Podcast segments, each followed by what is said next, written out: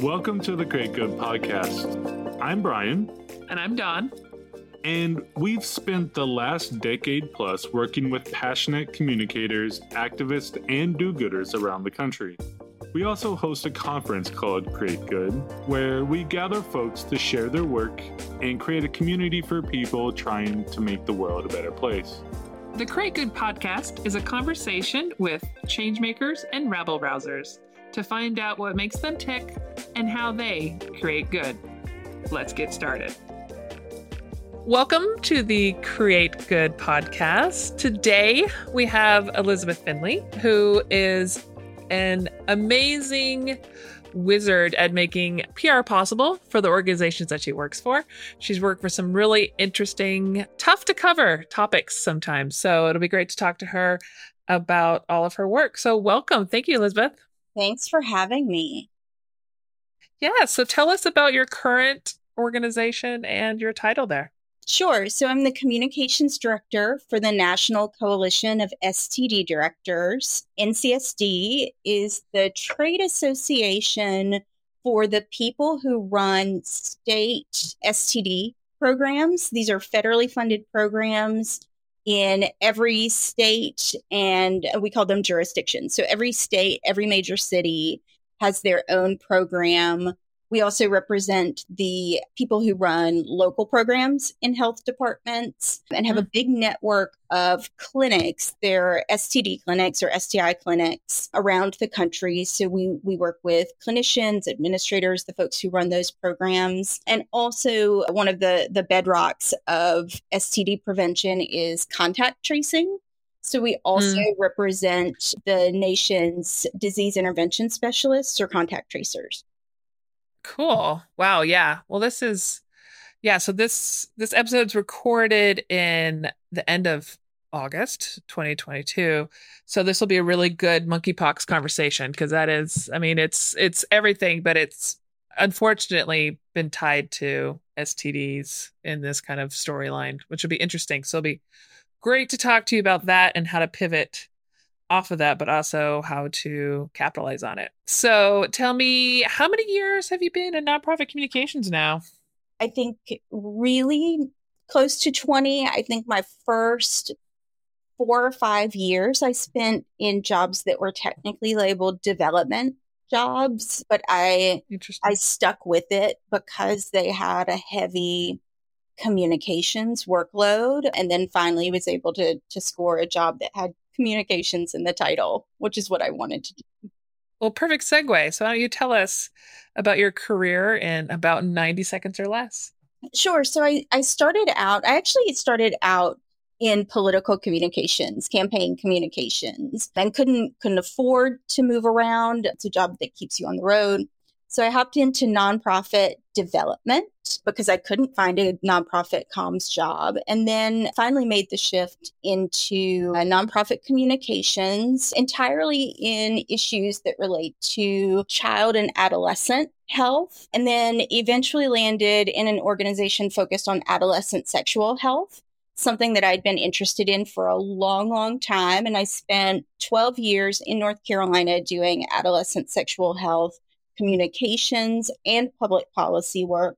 Um, and then just recently made the shift to the national level to work on STDs. This is my first time, though, I have to tell my colleagues that I've worked on adult sexual health which is a new realm yeah. for me and and very different. I'm used to working on a population that that isn't associated with sexual health, and so switching to the more mainstream population is is different.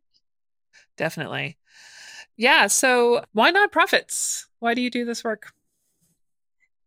I I jumped into nonprofits just because I was I was obstinate. I didn't want to work for the man and didn't want to go into corporate America. Nonprofits are so interesting because they're such a creative space. And I, I don't necessarily mean artistic creative, but it, but it's a space where things happen we get to interact with policymakers. We get to interact with what's happening in the world in a way that I don't know that you always do if you're inside of a of a traditional for-profit company. And I find being able to be part of what's happening in the broader world to be really interesting.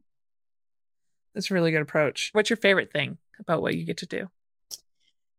My favorite thing is the variety. Nonprofit communications, I think, I think differs somewhat from from where folks who do communications in the private sector are, in that we have to be kind of generalists or or jacks of all trade. I never do the same thing day in, day out, and my my day in a single day can be very, very rangy, very varied. Right, so you know, I can jump from writing a long document to writing a press release to doing a media call to doing a little bit of graphic design work. And I enjoy that variety. I get I get bored easily. I don't think yeah. I would want to be in a job where I got bored. So that that part really appeals to me. It's it's the variety of it.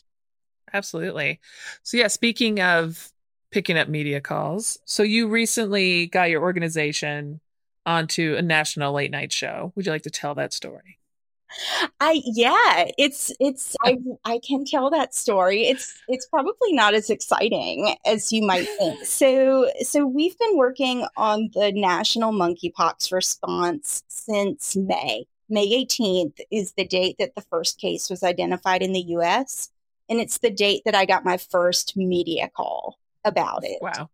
And so we've been we've been elevating monkeypox in the news since May 18th. Just for context, you know, in this outbreak, what clinics are seeing is very different from the way monkeypox has presented in countries where it's endemic. So in this mm. outbreak, people are seeing symptoms on their genitals. They're seeing rashes or lesions, and and kind of along the way, we've learned more symptoms: pain, difficulty going to the bathroom. Just it's very different from the way the virus has been known in the past. Yeah. And so because of that, people are coming into the clinics that are a part of our networks. It's a newer virus. It's something that people are not familiar with. So people will come into STI clinics and you know, they think they maybe have syphilis or herpes, something kind of more more common, frankly, in the United States. Yeah. So it's our folks, it's our networks who've been on the front lines of this outbreak. They don't have any dedicated funding to do it. They've kind of yeah. had to work together and network and figure out the response. You know, with with lots of outbreak things, the the government led response has has been really slow. And so mm-hmm. it's been up to our network of people and us to elevate that issue. So we've been all over the news, which is really fun. And so we, you know, we've talked to I think every major media outlet in the United States. And then a few weeks ago, wow. we got a call from Last Week Tonight with John Oliver. And I, you know, I don't think you can pitch to them. You can pitch anywhere, but but they have like a big note on their website. Yeah. Do not give us a call. You can't get on. And so they they sent us an email on Friday and we were, you know, we were just dying, right? I mean, John Oliver does such an amazing job. Not only is he funny, but he does his due diligence. He digs mm-hmm. into an issue. And so so it's really impressive to see the behind the scenes effort of putting together an episode of Last Week Tonight because they talked to us. They asked us really good technical questions they asked us how they could frame it on their show without promoting stigma. Yeah. You know, and if they had their facts correct. And I, I think that they did as as much due diligence to get that story right as you would see the New York Times do or the Washington mm-hmm. Post do, even more so. But it was it was just a lot of fun. We we sort of joke with our executive director, who's our primary spokesperson, he keeps saying and has said along the way, like, when is Anderson Cooper going to call me? and it's sort of been this like a little inside joke in the office. You know, he just really wants Anderson Cooper to call. And so when I went on vacation for a week, I put in my out of office message inside of the office, like, call me if it's an emergency like when Anderson Cooper calls. And that hasn't yes. happened yet. I mean, we've we've done a number of stories with CNN and we've done yeah. the New York Times and the Washington Post. There's nobody who's like lacking on our radar. We are not having trouble being in the national media. He just really wants Anderson Cooper to call. But for me, like hearing from last week tonight is it's got to be you know tops in one of the cooler things that's happened in my career yeah absolutely. Also nonprofits are like oh if we could only get on blah blah blah. You know i think for me in my early career was like if we could only get on oprah right? Like everything will be solved. Our whole will be a national organization if we get on oprah. And the more you into this it's yeah, it's it's a cool thing for you and it's a blip though. I mean, has there has there been any good residual off of that appearance? Like what do you feel how do you feel like it moved things forward? Did it bring people um, to your organization? So so it's really interesting that you ask that. Each of these media outlets has their own audience and Last yeah. Night has a very specific audience. So Yep. You know, I I got some, you know, some kudos from my own personal network, people I know who thought it was cool. You know, what we're really trying to do with our media effort is try to get funding for our clinics hmm. and our programs because they need it. You know, we have clinics who have said that that they have gone from being traditional STI clinics to being monkeypox clinics. It's all they've done wow. all summer. Ugh, and they awful. Get, and they're it's awful for all those other STIs. Yeah, right, yeah. right. And and STIs are endemic in America. They're epidemic. So we have the highest levels of syphilis and gonorrhea and chlamydia than we've ever had. These are important health issues and people need access to care. And the lack of access to care is one of the biggest reasons we have these epidemic levels of STDs. So having mm. all of the clinics stuck dealing with a new outbreak is really problematic. And with the way these clinics are funded, they can't pay for these things retroactively. And so we've been trying to get Congress, the federal government to move on funding this outbreak to fund the response. And and last week tonight isn't what gets to them, right? And so it's yep. it's a cool feather in our caps. It's great to see how we've elevated a story so much that it makes this weekly show. Last week can, last week tonight only picks one topic for their feature yeah. a week. You know, so so not every news story is making it in, but in terms of having an impact and creating the outcome that we're trying to create with this media outreach, last week tonight isn't what does it. Yeah. Yep. Exactly. Yeah and it's it is fantastic and it's a really fun thing and it is and it it opened people's minds and it's amazing to bring your organization which you know, I'm sure a lot of people are like, wow, I had no idea there was a niche organization to support those professionals. Mm-hmm. that that gets elevated to a national level. And so it's amazing and it's definitely a lot of hard work. And how does it yeah.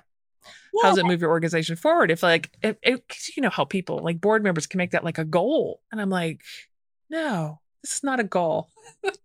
right, right. So I mean to your to your point about board members who focus on Oprah. I mean, I I've been there. Yes. Like you you either wanted to be on Oprah or you wanted Oprah for her money or like, you know, yeah. how, how, do we call Bill Gates? You know, yes. I, I think you can't exist in nonprofits for too long without getting that request from a board member. So I mentioned the the call we did with our clinicians. We had US House of Representatives staffers on that call they weren't the primary audience, but we had gotten looped in with them enough that we sent them the invite and they knew to come. We did a, a very similar, kind of more formal briefing where we had high volume clinics from across the country. So these are clinics that are seeing lots of patients in San Francisco and Boston and New York City and Chicago and hmm. Detroit. Mm. We hosted a briefing for the federal government. So, for people from the CDC and Congress and the White House, and having a closed, I mean, it was a Zoom call. There, you know, there is nothing like wizardy about that. Yeah. The Zoom call where yes. they tell their stories. You know, that got way more traction than any media appearance did. Now the the media yeah. appearances helped us get those people there. It got the original attention. But in terms of communicating a message that call and allowing people to ask questions really did us a lot of good. Or, or similarly, you know, we, if you are talking about more traditional news media, we've had stories that we, we intentionally tried to work with the Washington Post on because yeah. the audience for them was a more political audience, because the story itself was more political. So, a lot of stories about the vaccine rollout and challenges with that where we knew we needed political pressure, we worked with the Washington Post. We had a situation in some of our clinics where phlebotomists were refusing to draw blood from monkeypox patients, which wow. is which is ludicrous. It it was counter to the CDC's advice. You know, people who draw blood have precautions already. They have to draw blood from people who have all kinds of things, right?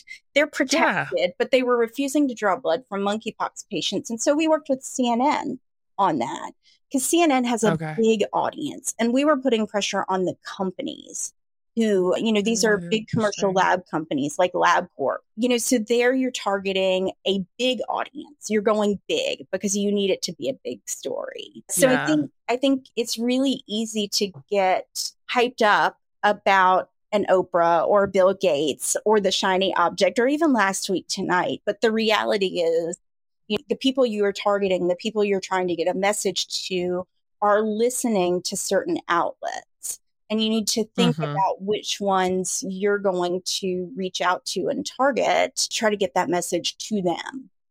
So with those big national pr outlets like that what tools are you using to reach them? Is it stalking them? Is it building relationships? Is it cision so honestly we we have a PR firm that's helping us. Okay.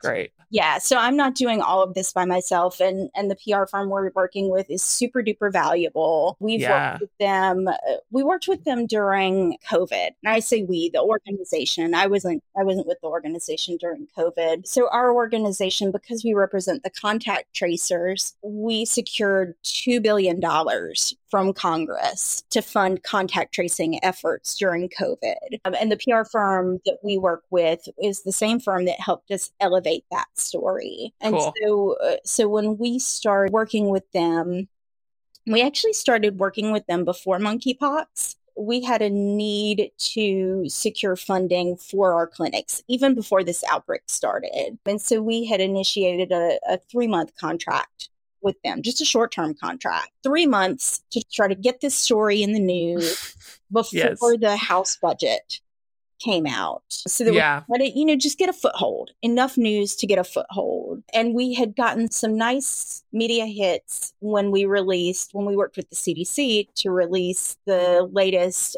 STI numbers. And specifically, rates of congenital syphilis are really high. And we had done a really nice story with Kaiser Health News on congenital syphilis and how the United States had essentially eradicated it and then pulled funding away from the issue. Yeah. We needed to to reinstate funding. So we hired this PR firm for three months to try to keep keep our news hits up, keep us in the news. Mm-hmm you know, when you release data like that, you kind of get an immediate rush of news hits and then it dies down. And we didn't want it to die down. And so mm-hmm. while we mm-hmm. had their contract, the monkeypox outbreak started and we extended it. They helped get us a foothold with a lot of people. You know, I will say lots of people come straight to us. And whether they're they're just Googling yeah. or they have a prior relationship mm-hmm. or, you know, they've worked with us long ago in the past before this outbreak, I'd say 50 50 they reach out to us or they reach out to our PR people. One of the things that's so great about having a contract PR team, you know, and this is not to dismiss their skills at all, they're amazing. But just adding extra hands when you've got something big going on, you know, I can't write statements that fast with everything else yeah. going on they do like a weekly tip sheet that they send out mm-hmm. to their network of reporters. And so, it, you know this, Dawn, but it's like a press release, you, you know, just kind of uh, hot topics in the news. We're available to speak on them if you're doing a story on them. Mm-hmm. So they mm-hmm. would do these weekly tip sheets that they would send out to their networks. Even in the start of the outbreak, they would do those for us. And we did that up until mid July when we were getting getting so many hits we just we didn't need to do them so that's a great tactic that was mm-hmm. really helpful for us they would also do in case you missed it releases so anytime we get a big story so when we did the cnn story about the about the phlebotomists they mm-hmm. put out an in case you missed it release which is essentially like hey did you see this story we're available to talk more about it. Dang. Because news yeah. outlets will will sort of piggyback on each other. You know, yes. not, you don't put out a big story and you're one and done. Everybody wants their, you know, their version of the story, right? Mm-hmm. So you put this out cnn does an enormous article and then there are some some big newspapers that will do their version of it or digital sites that will do their version yeah of it. So those in yeah. missed it releases are really great. That's something both of those those strategies are things that I wish I had known about when I was earlier mm-hmm. in my mm-hmm. career. They're things that I never never would have thought about doing. But again, if you have something big pop up and you're a one person shop or a two person shop, there's an enormous amount of work to manage and it's just it's really hard to get it done. And i think anybody who's been in a nonprofit has had this experience of knowing all the things you can do or should do and just yeah. not having the time or bandwidth to do them. Exactly. And i think yeah and that's that's the power in advocating for more resources and services for your for your team whether that's people it's interns it's yeah it's a agency to help you. But yeah, it just it makes it all so much richer and that you're able to focus more on the work at hand versus doing all the tactics. It's really what we've kind of shifted talking about our work, right? It's it's like let me do everything, all the like all the tasks that happen so that you can focus on strategy right? But it, it's definitely it's a very lucky position to be in for sure for a lot of the organizations that are listening i'm sure today. But yeah. um, but yeah absolutely. And absolutely i i don't think i've fully internalized the value of having an agency help out with these things until I had this experience. And even when yeah. I brought them on board, you know, I I had feelings about it, right? Yeah. I'm new in my job. Leadership wants to bring in an agency they have history with. And and my immediate feelings are like, do you not think I'm capable of doing my job? And I'm so grateful that they had the foresight to do that because they're so good.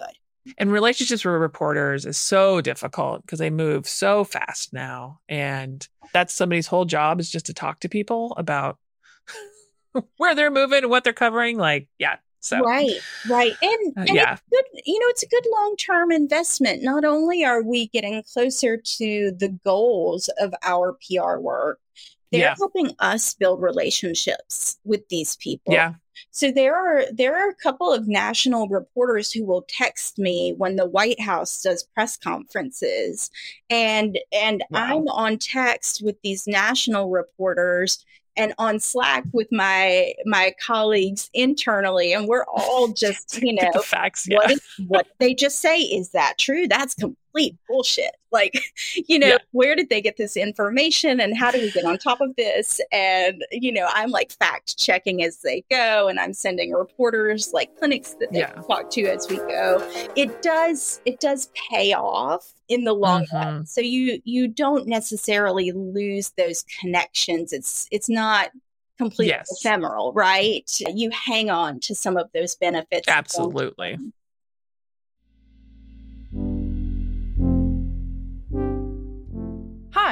We're interrupting to let you know the Create Good Conference is back.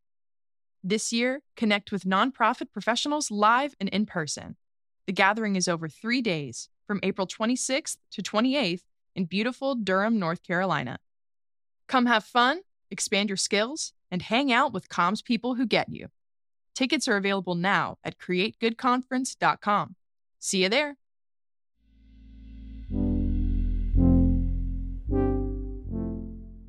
Cool. So, shifting back to just general work life and not just PR, but you know, what's your what's your favorite thing that you get to do in your professional life? I do love the media interviews. I love working Yeah. on talking points. I don't love writing down talking points. Like I'll backpedal on that a little bit. You know, there there are times where it's like, do I need to write this down or is it in my head?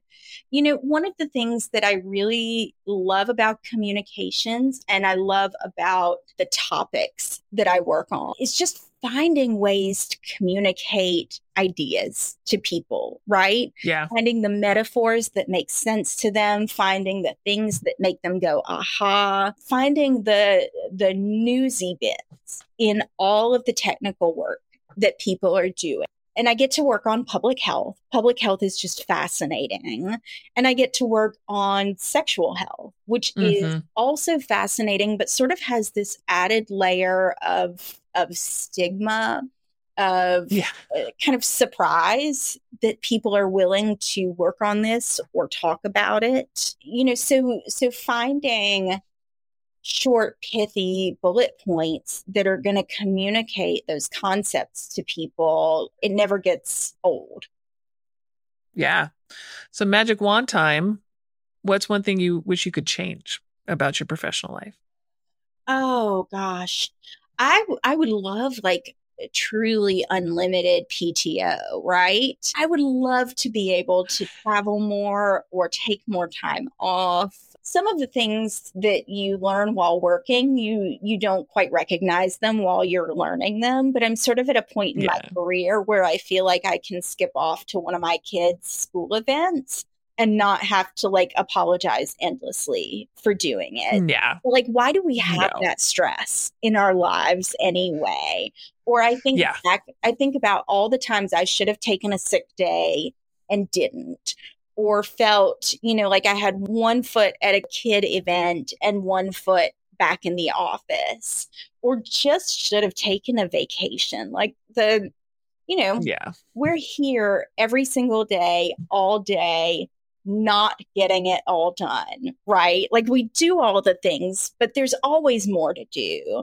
And that Yeah. doesn't change Always. if you take time Yeah. off. I think the ability to take more time off and kind of have that be a universal thing that people do without the guilt, without the counting of it would be really would be really awesome.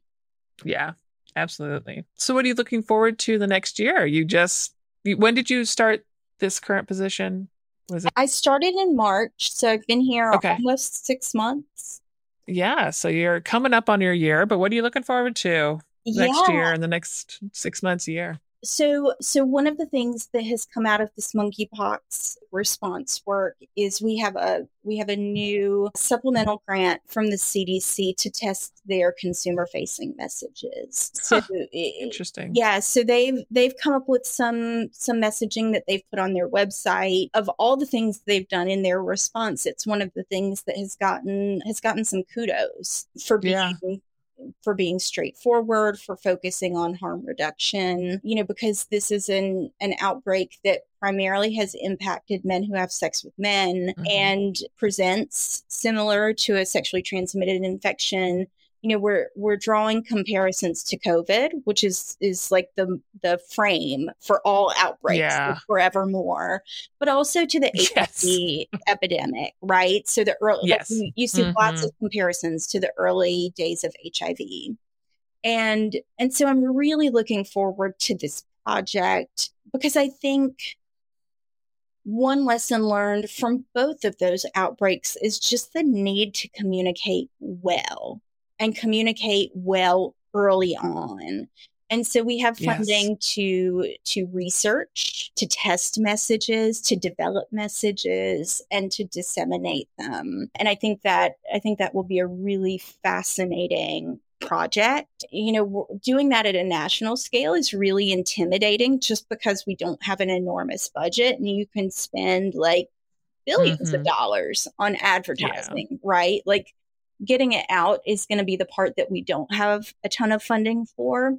But the ability Mhm. to, to test those messages and develop them and share what we've learned could have an enormous impact. Yeah, Absolutely. That's fantastic. Yeah, so you've had you've had a good career. Do you feel like there's anything else? I mean, you just also took a new job, but do you feel like there's other things you still need to achieve? It's a good question. You know, there aren't things on my radar that I'm super excited about, right? Yeah. There's no like ladder I'm trying to climb at this point. Mm-hmm. You know, I I want to I want to be in a place where I continue to learn things and I get to be a part of what's happening in the world. You know, I, I do think that the older I get and the farther along in my career I get, I'm actually a lot less confident. You know, oh, I, I, feel yeah. I feel good saying I don't know things. And I feel yeah. good, I feel better at this point in my career. Like I, I think you you kind of you know uh, show your track record and and you get to say what you don't know. You don't have to yeah, it's true. know everything. But I was a lot more confident when I was 25 than I am now that I'm 41. right? That's true. You know, so yeah. I think owning what I've learned and recognizing like, hey, I have expertise in this mm-hmm. would be great. Like that would feel great. And then the other thing is like at some point, I, I still like, feel like I haven't figured out what I want to do with my life. Right. Okay. like I, here I am having spent 20 years in nonprofit comms, and that's what I set out to do. But I marvel at people who specialize in what they yeah. do and and sometimes you know i, I said earlier on I, I've become a jack of all trades, but sometimes what you feel far more than being a jack of all trades is feeling like you're a master of none. Mm. And so maybe at some point it would be interesting to specialize. Yeah. I don't know, I don't yeah. know what I would specialize in. And honestly, I don't know if that would feel like it's taking the the variety I thrive on away. Yeah. But, yeah. but I, I'm in awe of people I work with who have really deep expertise on what they mm-hmm. do. Yeah. Yeah, well, good news and sad news when you're bad at math, like a lot of communicators, is so 20 years in, we still have 20 years left. We still have at least 20 years left. We're done. yeah. we just don't think about that math. I don't want to think about it. I don't want to think about, yeah, that's a lot more time. I was like, you know, because you put so much time in, you're like, oh, we're close, we're close to the end. I'm like, no, no, you're not. No, you're not close. Well, and I mean, advice to your younger listeners, like, save for retirement. Don't hold off on that. Like, you get to a point where you're like, oh, like, yeah, 20 years left or 30 years left.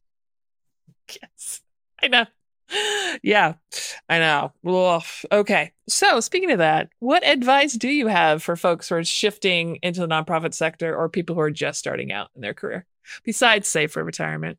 I, you know, I think more for people who are just starting out, find out what matters to you. I think there's a lot of pressure in nonprofits to speak to your own altruism or your passion for the field. I, you know, I I know that this is the Create Good podcast. Like I, mm-hmm. I don't do what I do to create good. I know that I do, right? And I feel good about what I do. And I'd probably feel different if I were doing something that created bad but I do what I do because it's interesting. I think early on I I really fell into the like nonprofit martyr complex. I think I was really concerned with, you know, what was on a job description or a title. I recognize that it's a privilege not to be hung up on those things. Like it's you don't care about your title when you have a director title, but you do when you're like a yeah. coordinator, right? So, so these are the yeah. privileges that come with with being in the field for a long time. But I but I've learned along the way I thrive on being a part of decision making processes. I mm-hmm. need to be a part of them. If I'm not a part of them, I don't feel comfortable with my work. I really like being in an organization that is responsive to the world and not wedded mm-hmm. to a, a forever work plan that never changes. Those aren't things that you see on a job description right and so so it's really easy to look at a job description and say oh that has social media and i like social media or that you know mm-hmm. that's doing that's doing too much video editing and i don't like doing that and the reality is the things that that keep you going and make you feel secure in your job and happy in your job are are very often things that are not on a job description and mm. it does you good to spend a little time really thinking about what it is that you like and do not like about how you work and the places you work rather than just kind of laying out this this career ladder from from one title to the next or one salary band to the next or one type of organization to the next.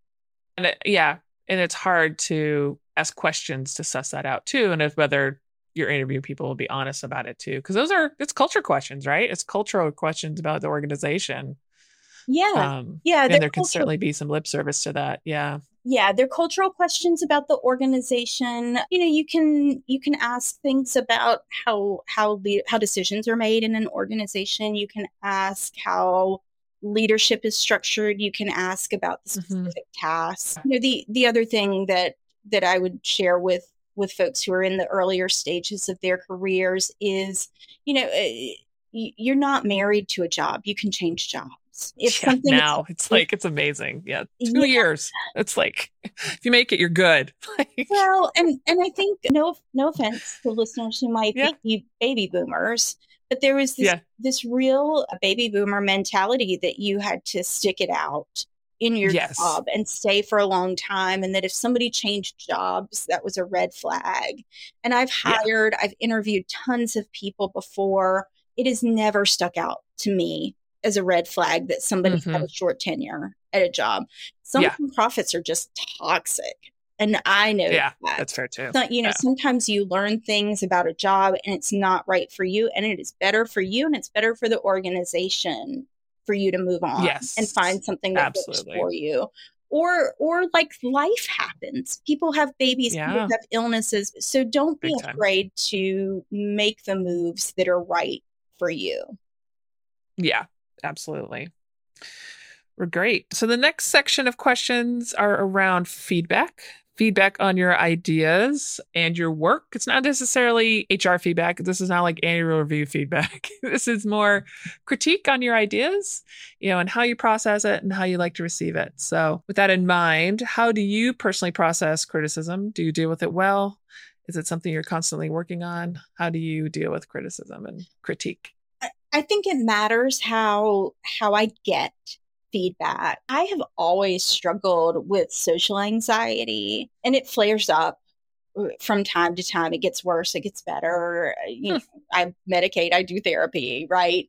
So I do all kinds of things for it. You know, one one thing that really I struggle with is the idea of not being approached directly. Like I, you know, tell yeah. it to my face. Yeah. Love I love being a part of an iterative process. You know, I mm-hmm. I do mm-hmm. not have a lot on good ideas. Really respect my colleagues. They're full of good ideas. And just like I might have a good program idea from time to time that a program team can run with, you know, they're likely to have good communications ideas. So, you know, I'm not the sole owner of the right way to do something.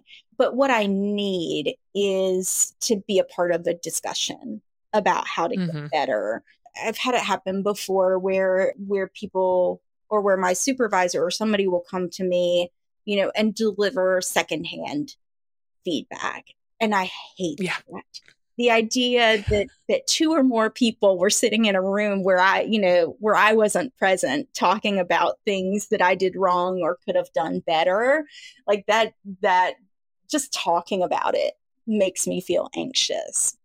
Yes. So I just I love yes. to be a part of the process of getting better.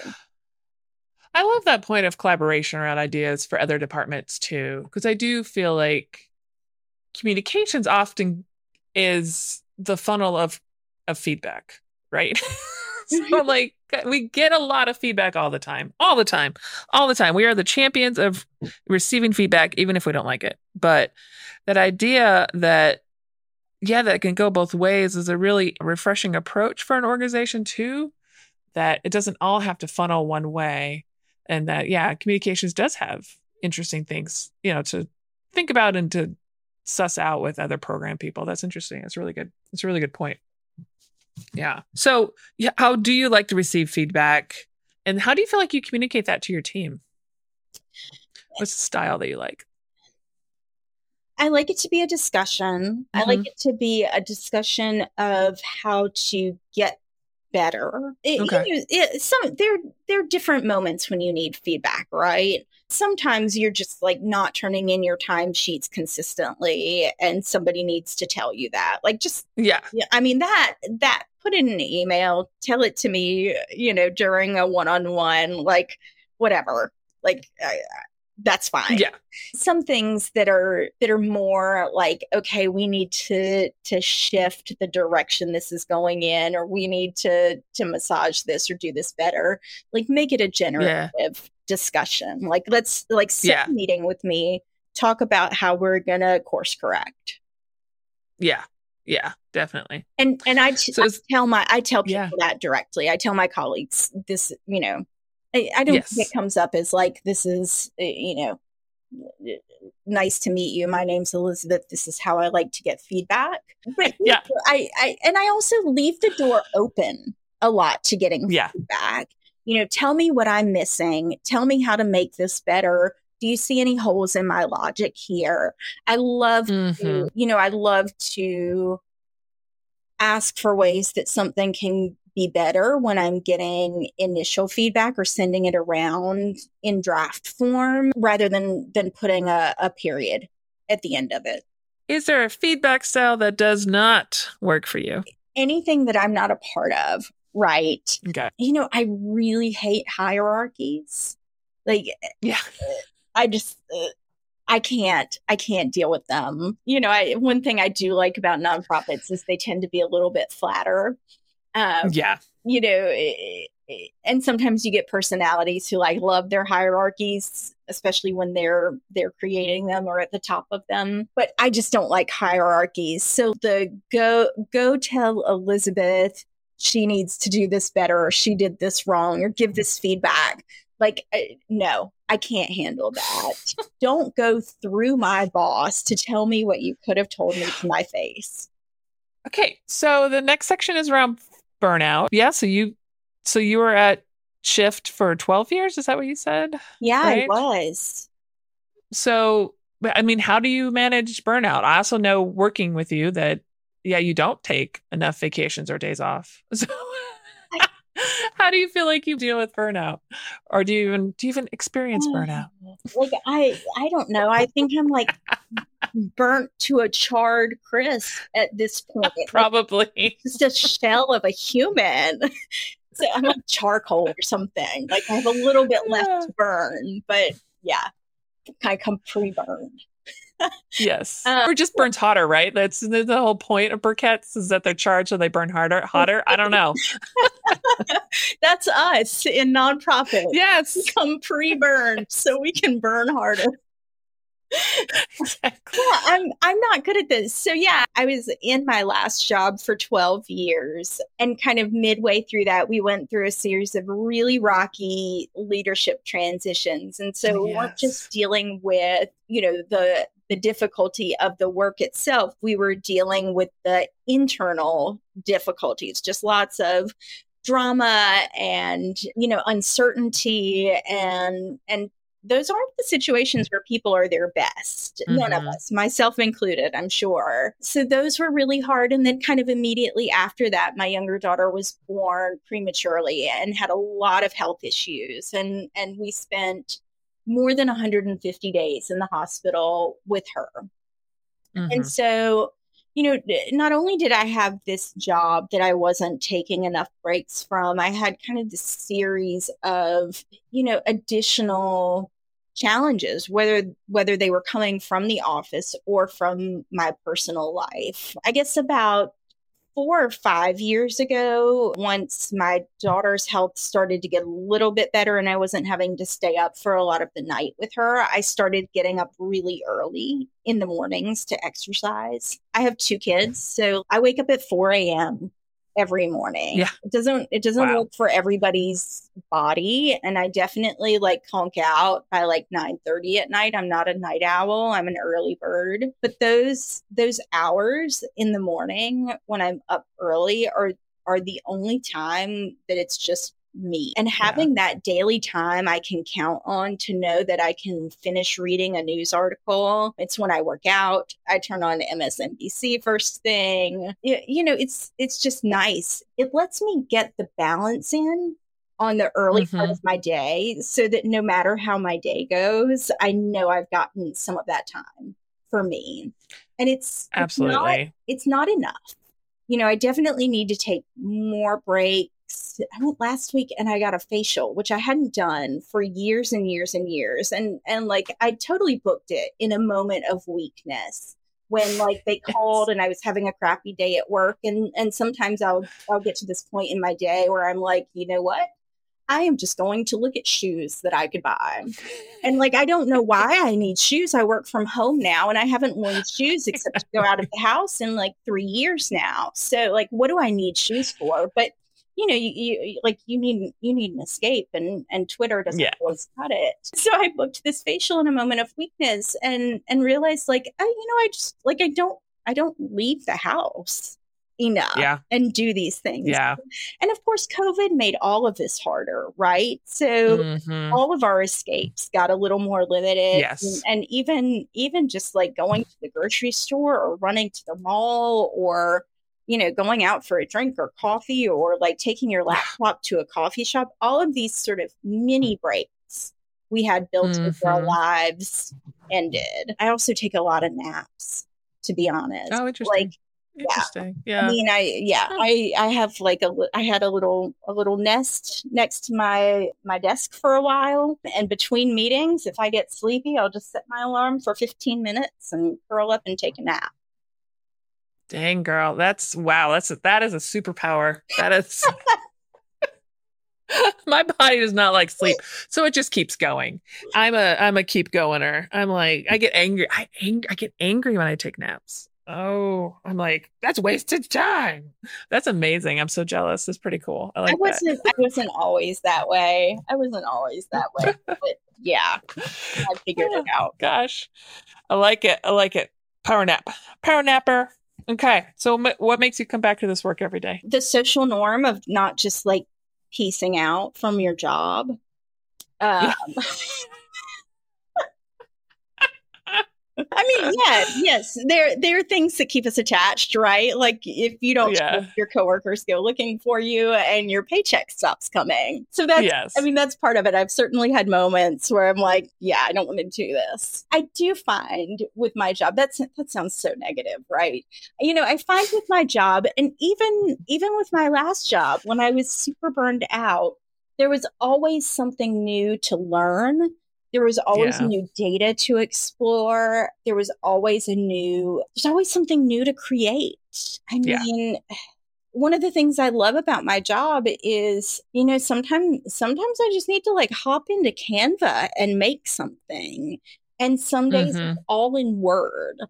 And and so so I love the the variety of it. And I think that that is what what keeps me coming back. And also I Yeah. you know, I've just been fortunate to work with some really, really good people. I Mhm. great colleagues right now. I had great colleagues at Shift. You know, I've, I've had uh, a number of colleagues through the years who who I said like I would do anything with these people. Like when we when we're done with nonprofits, we're just gonna go work in like a bookstore together, or we could go Yeah. we could go work in in a kitchen, a restaurant kitchen together. Like Yes. Yeah. surround yourself with people you enjoy spending your time with and and sometimes it doesn't matter what you're doing it's just fun to be with them Yeah. Absolutely. Okay, rapid fire to close us out. You ready? mm-hmm What's your favorite word? generative Ooh, what's your least favorite word? impactful it's like the nuclear of nonprofits It hilarious.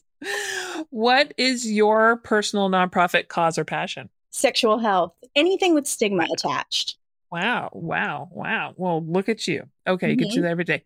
Is there a cause that gets too much attention? Too much money goes to crisis pregnancy centers. I like when they get called. yes, out. thank you. Yeah. I I, I, I won't say they get too much attention when they're getting called out for what they do, but certainly a lot of people give them money and and, time and yeah, Yes. They're bad. Thank you, thank you, thank you. On that one, what's your favorite curse word? fuck. Nice. What profession other than your own would you like to attempt? I want to be a Kidz Bop lyricist. Wow, that's really specific. Okay. and then what other nonprofit professional or organization would you like to hear on this podcast? ACT UP. Uh, Okay. Yeah, I've been really fascinated in this job, just getting to see the different ways that public health organizations approach their work compared to like more activist driven organizations and and the folks that act up have been have been really really brave like that's their mo that's Thank you for always been their mo to if be you want to very get all the new episodes sent to you as we and release them, loud. subscribe and on your it's favorite it's podcast gotten app. good And important until things then, done keep creating good. Cool. Well, cool. Well, thank you so much for sharing your wisdom today. You're always, always like you're a you're a still but deep pond. I always feel like you have so much depth. Whenever I talk to you, I'm always impressed with how much knowledge you have, and it's a pretty cool thing. thank you that's really kind of you Yeah. Well, thank you so much, and thank you for everybody for listening. And y'all have a good day.